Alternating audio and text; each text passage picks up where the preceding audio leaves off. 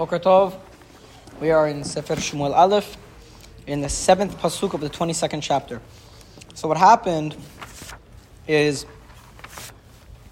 David Amelech, he in the beginning of our chapter, he runs away from the Pilishti area of Gat after uh, feigning like he's crazy in order to get away, which we which we studied before.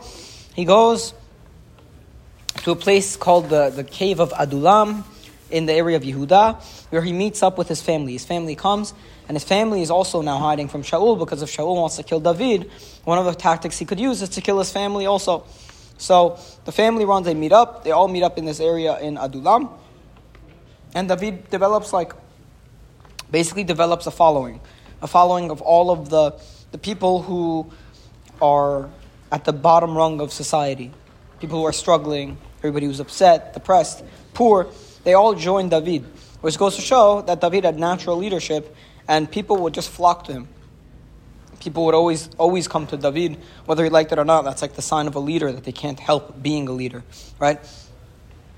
So David goes from there to Moab, and what does he do in Moab? He, gives his family over to get protection from the king of Moab, and in the meantime, and then once once uh, he drops his family off at Moab, Gad Hanavi, which is he just comes randomly. This is an interesting thing. He just shows up and he tells David not to stay uh, in in Mitsuda, which was where David was hiding. He tells him to go to a place called Ya'ar Haret. Okay, so he runs to a place called Ya'ar Haret. Now, now we turn back the camera to Shaul. Basically, we see that David is running away frantically, trying to hide his family, trying to find a place where he can uh, he could be safe. And now we turn the camera back to Shaul, and, and we see that Shaul is sitting in probably in uh, Givat Shaul, which was where Shaul's king was, the kingship was set up, somewhere in Binyamin. It was a place called Giv'ah, and he was under a tree in Ramah, all very you know cryptic places, and he has his spear in his hand. And we said yesterday that the fact that Shaul, it says he's described as all of his servants are standing around him, Ready for and war. and his no, his he's his spear is in his hand, and scared? his all of his uh, his uh, people are standing around him shows that his paranoia has reached a very very high level. Where even when he's surrounded by his servants and he's alone under a tree in what you would describe as a very you know calm and peaceful location, he's terrified to the extent that he's holding his spear. You could imagine he's gripping it tightly with with like utter fear. You know, so that's Shaul's situation. And now Shaul is going to speak to all of his servants.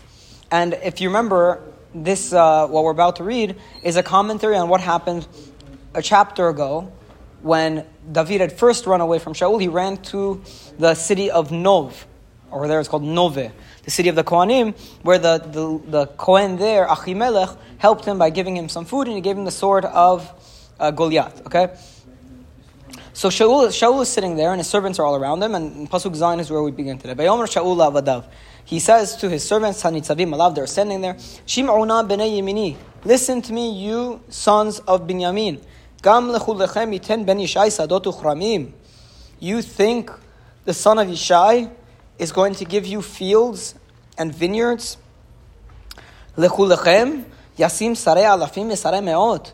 You think he's going to make you leaders and, and he's going to put you in positions of power. Pasuk chet, ki alai, that you've all uh, got, got together against me and banded together against me. Ve'en and nobody is telling me what's going on. Bichrot im when my son Yonatan made a covenant with, with the son of Ishai to protect him and to save him from, from me. Then None of you are upset on my behalf and are telling me the things that are going on, the people that are trying to conspire against me. For my son has, has helped my enemy form an ambush against me on this day. So Shaul turns to all of his servants and he, and he starts bashing them for not telling him about all the conspiracies that are against Shaul. Now Shaul obviously is a lot of this is paranoia.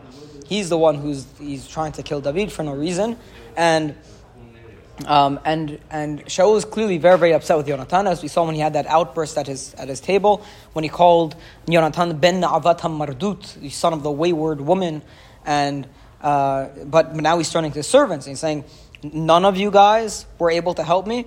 But there's one thing that I saw. You, you I don't know if you saw, you've seen this, but Amnon Bazak in his Navi commentary on Sefer Shemuel Aleph, he points out something brilliant. He says, look at Pasuk Zayin. Shaul says, Will David give you vineyards and fields? Will David make you powerful people? What is the implication of the fact that Shaul is asking this of his servants? Meaning that he is implying that he will give them. It, he's implying that he has given them power. He has given them fields and vineyards. And what he's saying is, what? Is David making you a better offer than what I have already given you? And what Amnon Bazak points out is that if you look at the people who joined with David, who were these people? The people that were the lower class of society, the, the people that were struggling, that were struggling financially. And Amnon Bazak says you can almost say that the Sadot and Kramim that Shaul gave to his servants, he probably took from those poor people. And that's why they're so upset and they're joining David. You know, it's not clear that he took it from them specifically, but it's like, it's an interesting thing that on one hand you have the elitism of Shaul, that he has his, his, you know, his own posse, that he's giving them benefits and he's giving them leadership positions and money. And then you have David, who's being joined by the poorest of society, who have, you know, and he's, you know, that, that's just not the way he, he acts.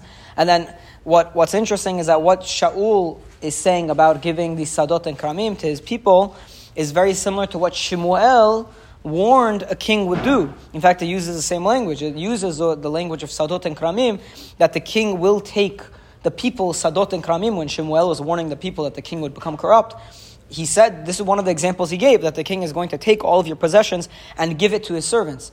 So we see that the elitism and the, and the corruption of the Shaul uh, regime is now becoming very clear, and we see why maybe the poor people of society would cling to David at this point. Now, Pasuk Tet. Now, all of the servants of Shaul are sitting there and they're getting bashed by Shaul and are being accused. So, what's going to be the natural tendency for the servants there? Well, they're scared, so they're going to want to, you know, cover their, their, their backs. They want to protect themselves. So, Vayan Doeg Ha'adomi. Mm-hmm. Doeg Ha'adomi gets up and he, and he answers. He was standing there with the servants of Shaul, Vayomar, and he said, Ra'iti et ben Ishai ba Nove. I saw the son of Ishai come to the city of Nov, el Achimelech ben Achituv, to Achimelech the son of Achituv. Vayish'al lo badonai, and Achimelech asked God on his behalf on what on how to help him. V'tzeda natan lo, he gave him provisions. V'tcherev Goliath ha-Pelishti natan, he gave him the sword of uh, Goliath the Pelishti. וישלח המלך לקרוא את אחימלך בן אחיטוב הכהן ואת כל בית אביו הכהנים אשר בנוב ויבואו כולם אל המלך. So the king, Shaul, then goes and calls out to the family, to Achimelech, the, the, the son of Achituv, the Kohen, and the whole house of Achimelech, all the Kohanim that were in the city of Nov, and they came all to the king. Now there's one thing that Doeg said here, which we're not exactly sure if it's true. And what is that? Did, Achi, did Achimelech ask God on David's behalf. Well, in the psukim, he doesn't say that. So it's almost as if Doeg is exaggerating the offense to protect himself. Now, why would Doeg feel like he has to protect himself like this? Because out of all the servants of Shaul, Doeg is the one that has actually seen David run away. So Shaul starts accusing all of his servants, and Doeg is standing there like, hold on, I just saw David, and I saw him, and I was watching him as I was shepherding uh, Shaul's flock in Nov, and I saw him take food from this Kohen, and this there's some way this is going to trace back to me. Now, is it clear that Doeg is, is fueled by malice against the Kohanim? No, it seems like he's more fueled by fear of Shaul. That I know that I may be implicated because somebody, some fool is going to say that I was there on the day that David was in Nov, and this is going to come back to bite me. So now Doeg, in order to protect himself, is making the Kohanim look very bad, and he's trying to implicate them so that the, the focus doesn't come upon him. So that seems to be Doeg's motivation here. Okay? So Shaul now turns to the Kohen of Nov who has, who has arrived, Achimelech, the, the Kohen of Nov, and he says, Listen, you son of Achituv. And he says, I am here, my master. Now, what does it tell you when he says, I am here, my master? That to Achimelech, he has no clue what's going on because he's speaking to Shaul with a sense of subservience, with a, with a language of respect. I'm here, my master. Pasuk Gimel, Vayomer Elav Shaul, Lama keshartim alay atau v'nishai? Why have you banded against me and conspired against me, you and the son of Yishai? Betittecha lo lechem v'cherev v'sha'ol lo be'elohim, when you gave him bread and you gave him a sword, and you asked God on his behalf, lakum elai le'orev kayom hazeh, for him to come against me in ambush on this day? Now look at the language Shaul uses. Again, he says, Lama kishartem alai. He said the same is why did you conspire against me? He used the same exact language to his own servants, which means that Shaul, in his paranoia, what the Tanakh is, is, is showing his level of paranoia that he's lobbing accusations at everybody. And it's the same accusation at everybody. Yeah. And whenever somebody's accusation is the same to every person he goes to, it's a sign that he doesn't really have much evidence. He's just throwing accusations or whatever he could find them. Okay. Deal, everyone is a bigot. Everyone is a racist. Right. Exactly. It's like saying, "Oh, you're a bigot. You're a bigot. You're a racist. You're a racist." You know, when you tell that to everybody you see, it means that you're not actually. Not you're inspired more by uh, some psychological demon than you are from the truth. Okay. So, so he starts, he's lobbing this at at Achimelech.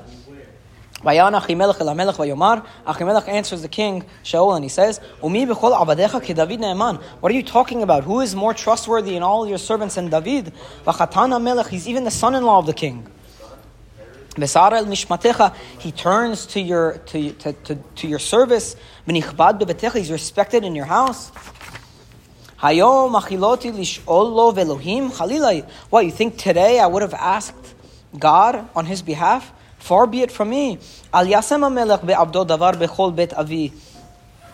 Don't put the king, the king should not put blame on my father's house. That your servant, me, yani, hasn't known of this whole feud between you and David, a small, even a, a little bit. I haven't heard of any of this. What, I should have known that David was, was uh, against you? He's your son in law. So the king says, Achimelech, you shall die. Uh, you and your, your uh, entire house of your father. He tells all of his servants that were standing there, the ones that he accused, go and kill these people, kill these Kohanim. David, because they are with David. They are conspiring with David. And they knew that he was running away. And they did not tell me. And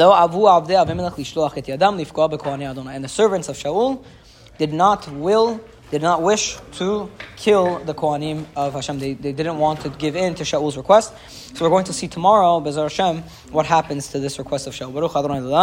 Amen. Amen.